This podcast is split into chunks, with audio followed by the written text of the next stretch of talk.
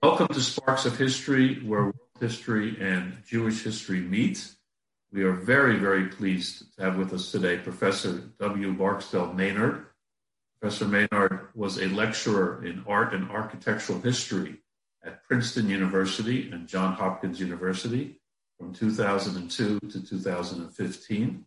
He is the author of seven books and more than 100 articles in 27 magazines and newspapers, including the Washington Post and the New York Times.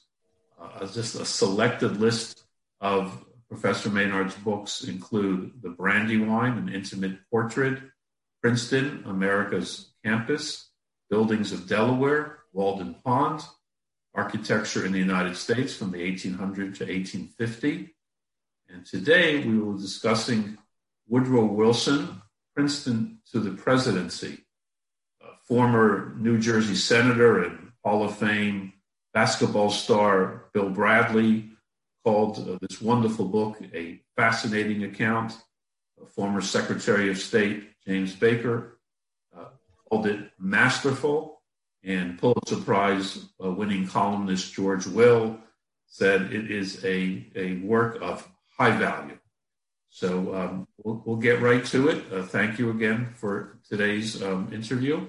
Just a little bit um, about your background and how you became interested in Woodrow Wilson. Thank you very much, Ari. I really appreciate your introduction. And um, Woodrow Wilson came to Princeton University in New Jersey as a young Southerner, and I did the same uh, more than 100 years later. And I was intrigued by what sort of experience he'd had. It must have been culture shock, I thought, to have come from the, the deep south to the north. I, I found that myself in the 1980s. As I began to study Wilson, though, I became completely fascinated by his contradictions. He is the most perplexing, he is the strangest, most uh, maddening person in many ways. Um, and I've spent a long time just trying to figure him out. He's a Southerner, but not a typical Southerner. He's an academic, but doesn't really like academia very much. Uh, he's extremely shy. He loves to be at home all the time, uh, reading Wordsworth to his wife beside the fireplace. And yet, this same guy wants to run the world. Um, so, in a thousand ways, he mystifies me. He continues to do so. And I hope that people who read the book will be able to try to figure him out a little bit. But he defies, completely defies uh, our total understanding. So, if we set the scene um, in terms of what period we are in American history, just a little bit of a timeline, and what were the major early influences that shaped Wilson? I think key to Wilson is his father, Joseph Ruggles Wilson. Joseph Ruggles Wilson is one of these larger than life people. He was sure he'd been put on the earth to do greater things than in fact he ended up doing. And so there's a titanic uh, ego to Joseph Wilson. There's also, I think, a good deal of frustration that he wasn't a great man. But he took his little boy Tommy and he said, Look, Tommy, you are going to be great. You are going to achieve all the things I never did. And Joseph was not only a very prominent Presbyterian minister in various towns throughout the South, but he was also a professor at a theological seminary. And so we see a lot of the patterns of Woodrow Wilson's later life in his dad uh, an interest in education, a belief in self improvement, a belief in the idea that great men standing before a crowd can sway them and influence them by oratory. Also, though, there's this emphasis on fighting to get what you want Joseph Wilson was a ferocious combatant when it came to uh, policy differences at the seminary. He would pound his fist. He would say, I know I'm right. And yes, we see a lot of that in little Tommy Wilson once he becomes president of Princeton University and eventually president of the United States. What, what led um, this young Southerner to Princeton and New Jersey in the North? Princeton was a famous, famous college when Tommy Wilson arrived there in the 1870s. It had been founded before the American Revolution. Princeton is the fourth oldest university in the United States, and it had a strong Presbyterian emphasis. It trained a lot of Presbyterian ministers. Princeton also had a national reputation. This may sound peculiar, but Princeton was proud of being the national school, whereas Harvard and Yale were just New England schools. New Englanders went to Harvard and Yale. They trained New Englanders for leadership in New England. This was the Princeton view. But Princeton men, it was said, were all through the South, Midwest, and all the way out into the West. And so this appealed greatly to young Woodrow Wilson. He was nothing if not ambitious. He goes to Princeton thinking he's going to be the senator from Virginia. That's his ambition. He even has the calling cards drawn up. Senator from Virginia. He's ready to go.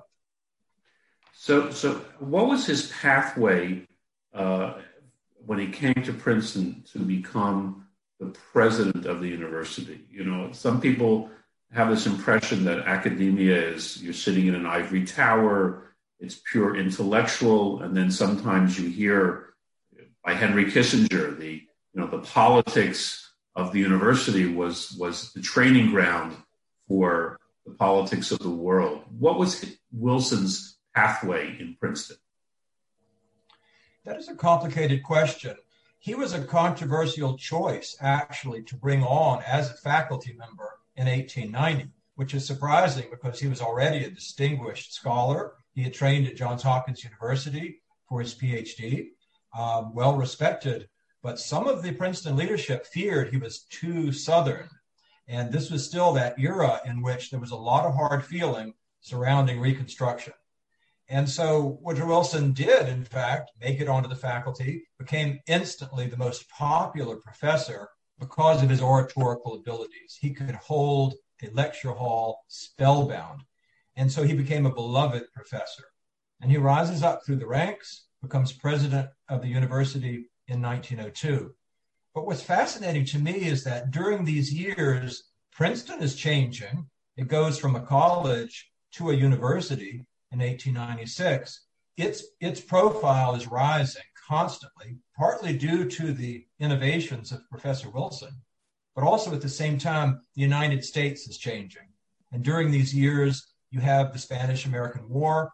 Suddenly, as Wilson realizes, America is stepping forth onto the world stage. To Professor Wilson, what this means is we've got to train leaders for 20th century America. And to Wilson, this becomes really urgent. And so Wilson starts reforming Princeton University. And I mean, he, he tries to reform every aspect from the teaching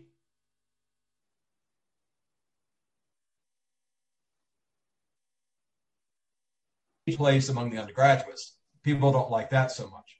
But basically, what's happening, Wilson becomes a reformer to try to make sure that Princeton catches up with America. But at the same time, America starts to notice Wilson. Gosh, look at what's happening at Princeton. Here is this dynamic, intellectual, uh, progressive reformer who's doing extraordinary things. Maybe he would make a great uh, political candidate. What kind of a student body did Princeton have then in terms of Catholics, Jews, women, African Americans, anyone that didn't fit the you know, white Protestant model of a student? I think to put this in context, remember that there were relatively few colleges in the United States, a few hundred compared to thousands today. And very few people went to college in those days. Even in Congress, which is where Wilson wanted to end up, only one congressman in four had ever been to college. So college was, was rare. And even rarer was to go to one of the really top schools that called themselves universities. And Princeton was late in deciding to become a university. So when we look at Princeton, around the time Wilson was there, it's very small it's not much bigger than a modern high school. And it is overwhelmingly um, Episcopalians and Presbyterians. That's really, that is the student body. So at the time Wilson leaves Princeton in 1910, there are only um, 6% of the students are Jewish, extremely few. But you compare that to the fact that there are also only 6% of the students Catholic. So it was very hard to get into Princeton if you were what they would have thought of as in any way different. And, you know, this is deeply troubling to us today. We look back on this and we think absolutely deplorable. This is not the way we would run a university now. I think in Wilson's mind, he did not want to bring in students to the student body that he thought would be bullied and hazed. And if you've read F. Scott Fitzgerald's book, This Side of Paradise, which is about the Princeton undergraduate experience, Fitzgerald says, if you so much as wore a green hat, your social life was over. You were you were dead.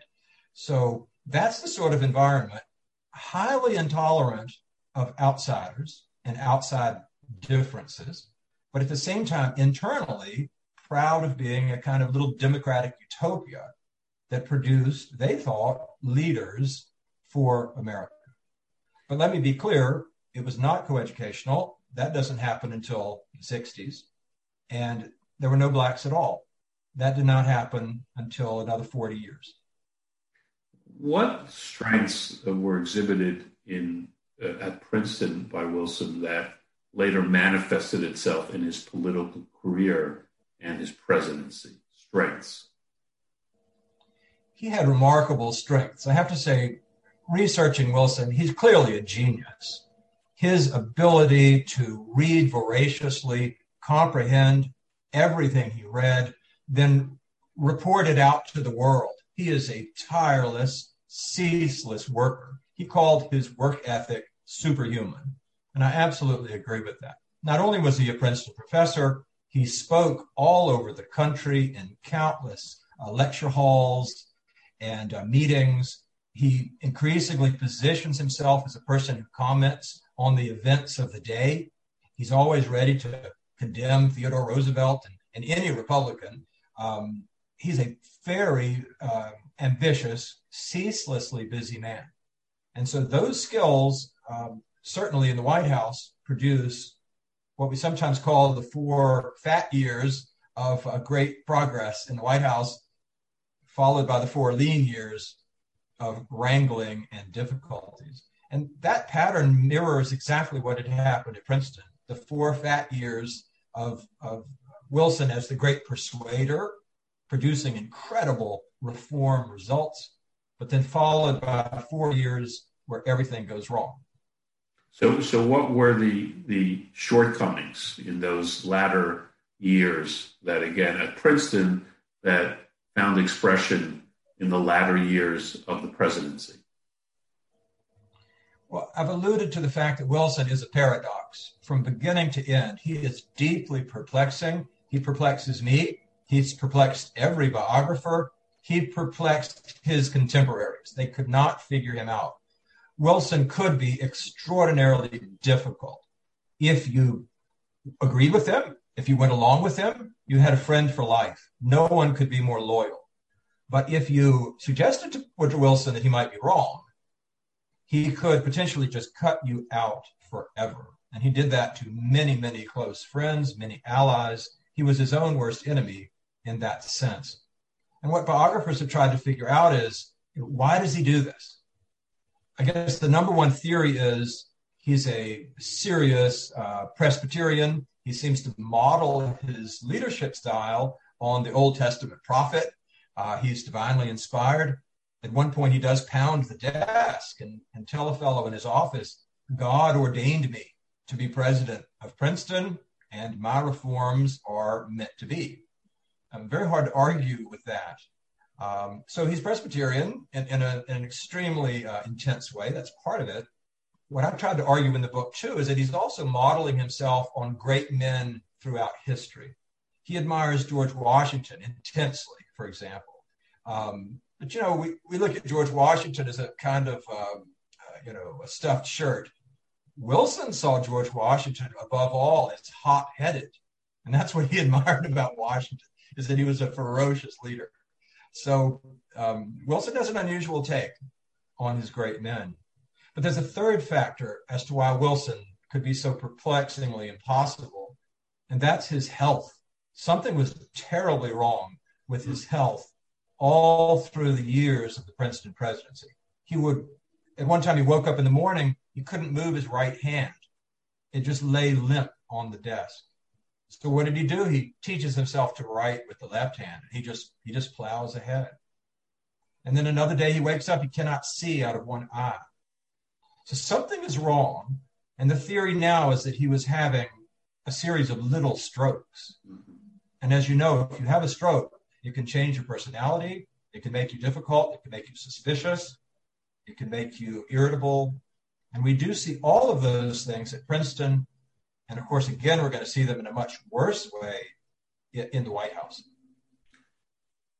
And how does Wilson go from Princeton to the see?